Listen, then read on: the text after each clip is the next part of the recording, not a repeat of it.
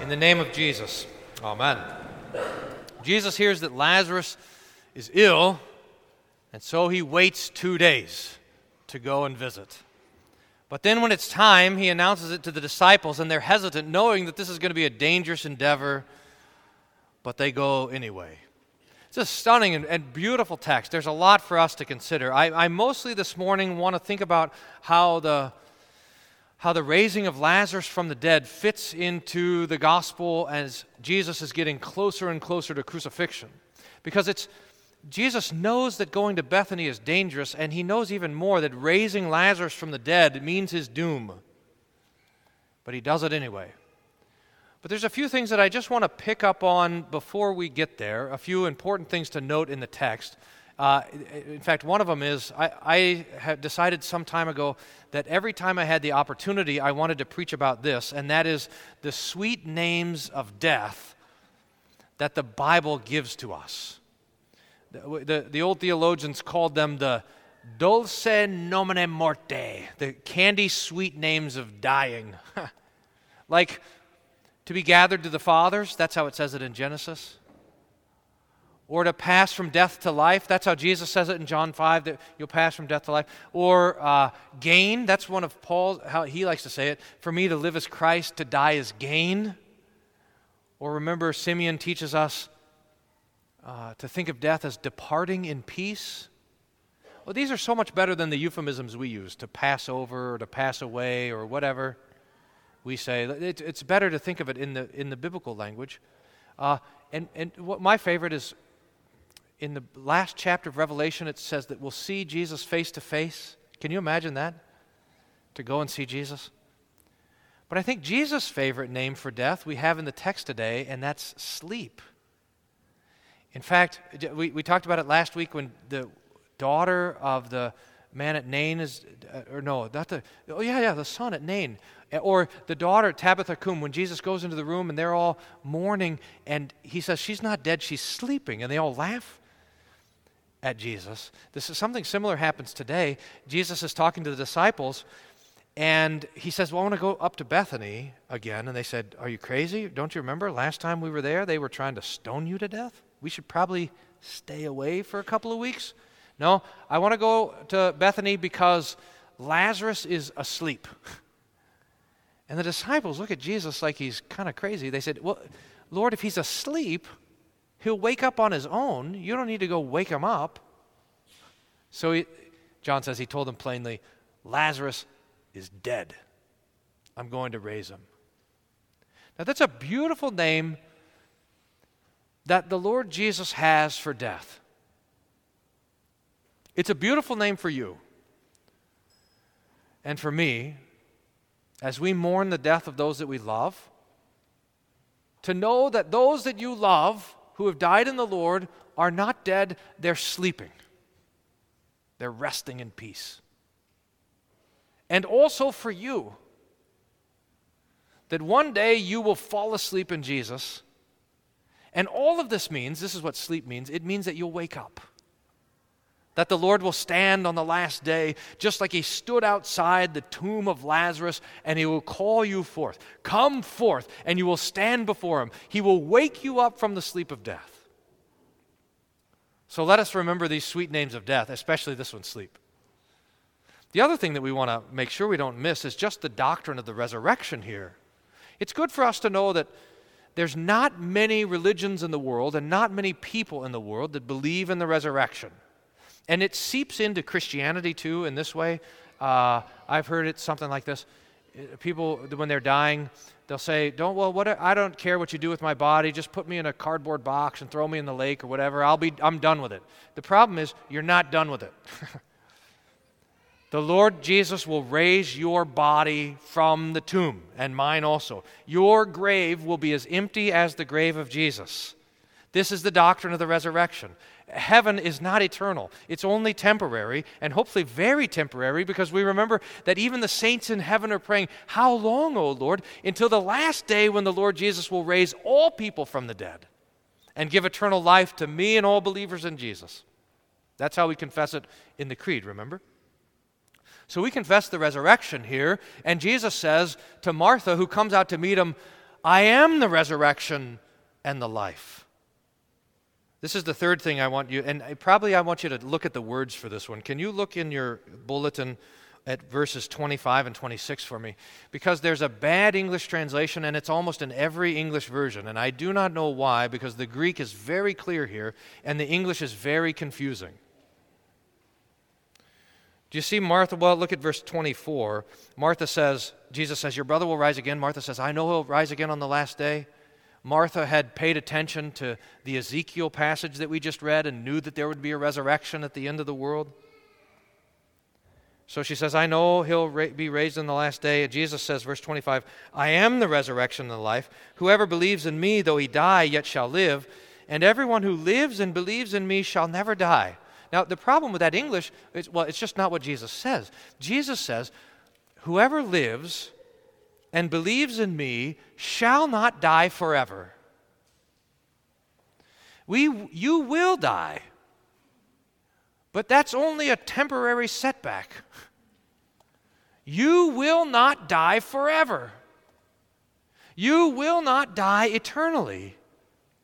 You will live with the Lord Jesus in heaven while you wait, and in the resurrection, in the new heaven and the new earth.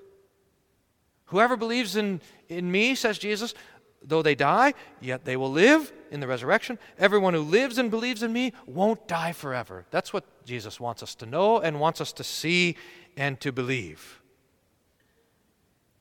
One more thing before we look at Thomas and the, the structure of it. You notice what Jesus does. It, in fact, the text is it's quite touching because it talks about how deeply moved Jesus is. First, when he sees Mary weeping and all the And all the Jews with her weeping for Lazarus. And then when Jesus gets to the grave and he sees it and he's and he's so moved by the whole thing, we come across in this text the shortest verse in the Bible where it says that Jesus wept. Now, I want you all to listen to me. I mean, all the time I want you, but especially right now. Because if I could count all the times that I've been at the hospital or the graveside and people who are dying would, were telling their loved ones not to cry for them. Don't weep over me, they said. Don't, don't cry. Don't be sad. I know where I'm going. And that sentiment is good, but the, the, that request is wrong. Do not tell your family not to cry. Because weeping is a good work. If Jesus, who never did anything wrong, but everything that he did was right and holy, wept at the grave of Lazarus because he loved Lazarus and because he was sad that Lazarus was dead and buried, that means that that good work Jesus also gives to you. That your weeping and your mourning for those who have died and gone before you is in fact a good work appointed by God. In fact, we can say it this way, that mourning, weeping, is the way that love looks for those who are absent. And so we love those who have been taken to heaven before us. We love those that God has called to himself, and we weep for them, we mourn for them. The difference is this. Saint Paul says this, you do not mourn as those who have no hope. So that we do not mourn with, with despair, or anguish, we mourn with hope. We mix our tears with joy. Jesus was weeping for Lazarus, even though he knew that Lazarus was about to be out of the grave. And even though you know that your loved ones will soon be out of the grave, you still weep for them, for the time that they're there, and for yourself, for the pain of missing them. This is a good work. And we follow Jesus when we mourn. Now, one more little point that gets us to the main point. And I want you to keep this in mind for uh, because in a couple of weeks we're going to get to Easter and we're going to hear about Thomas, you know, doubting Thomas, who was there when Jesus came back from the grave, Well, he wasn't there. He, Jesus came back from the grave, and he appeared to the ten who were in the upper room, and then he left, and then Thomas came back, and they all reported that they had seen Jesus, and Thomas is a scoffer. He says, unless I, unless I see with my own eyes his hands, unless I put my hand into his side, I will not believe. And for that, Thomas gets the bad rap of being doubting Thomas. But I want you to see what Thomas does in this text. Because Jesus is talking about going down to Bethany, which is right there by Jerusalem, and all the disciples are trying to stop Jesus. They're like, look, uh, this is dangerous. It's dangerous for you. It's also dangerous for us to go down there to Bethany. But look at what Thomas says. He says, let us go with him. If, uh, if he dies, we'll die with him. Now that is how I want you to think about Thomas. Not doubting Thomas, but Thomas the bold. Thomas the courageous, Thomas the unafraid to die with Christ. In fact, I, I think that's the key to understanding why Thomas wasn't there in the upper room when Jesus came back on Easter, because all the others were there because they were afraid, and Thomas is the only one bold enough to go out and look for Jesus. My own thoughts anyways, but that's what I think is going on. But I want you to remember this, but also to think of this. The reason why the, Thomas has to say that, if we let's go with him, if we die, then we die. The reason why Thomas has to say that is because this fight with Jesus and the Pharisees was getting more and more intense. I mean, it had gone from kind of hot, they were arguing with one another, to maybe they want to get rid of Jesus, put him in exile, to maybe they want to arrest him, to shame him, to maybe they want to have him beaten or flogged, to maybe they want to stone him to death, to now what's going to happen after Jesus goes down to see Lazarus is they're going to want to hand him over to the Romans to not only be scourged but to be crucified, to make sure that his, his death was an embarrassing and shameful death that no one would ever want to be associated with the name of Jesus. In other words, the danger level, the threat level in Jerusalem was high. And after the raising of Lazarus, it was going to be extreme. There's going to be no escaping it. And the disciples are trying to prevent it. But here's what Jesus sees. He sees Lazarus dead. And he doesn't care. He doesn't care what it's going to cost. He loves Lazarus, and even if it means his own suffering and his own death, he's going to go to Bethany and raise Lazarus from the dead, because, after all, that's the whole point. Can you imagine Jesus, just say before Christmas, sitting in glory as the eternal Son of God, before he'd been incarnate in the womb of the Virgin Mary, and looking down and seeing all of humanity in sin and in death and loving us and wanting to come down here. And what are the angels saying? That's dangerous. If you go down there to try to save them, that's a dangerous thing to do. They're going to hate you. They're going to reject you. They're going to beat you and flog you and spit on you and tear your beard out and all this other stuff. They're going to, I don't know, all the horrendous things that they're, they're end up nailing you to the cross. That's a dangerous thing to do.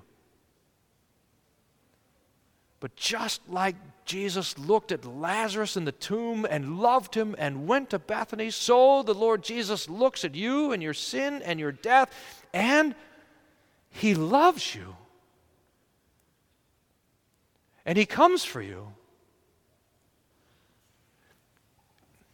It doesn't matter for him if it means suffering and dying. He, he would rather, he would rather endure the wrath of God for sins that he didn't commit than let you endure it. He would rather endure the darkness of the cross and the affliction and the shame of the crucifixion than let you endure it. He would rather die than you die, or that you die forever. This same affection that the Lord Jesus has for Lazarus, the same love he also has for you. Let's go to Bethany, he says. If I die, I die, because I've got people to rescue. And he has done it. Dear saints, he is the resurrection and the life. All who believe in him will not die forever. This is the promise. This is your confidence. And this is your peace. May God grant it for Christ's sake. Amen. The peace of God which passes all understanding, guard your hearts and minds through Jesus Christ our Lord. Amen.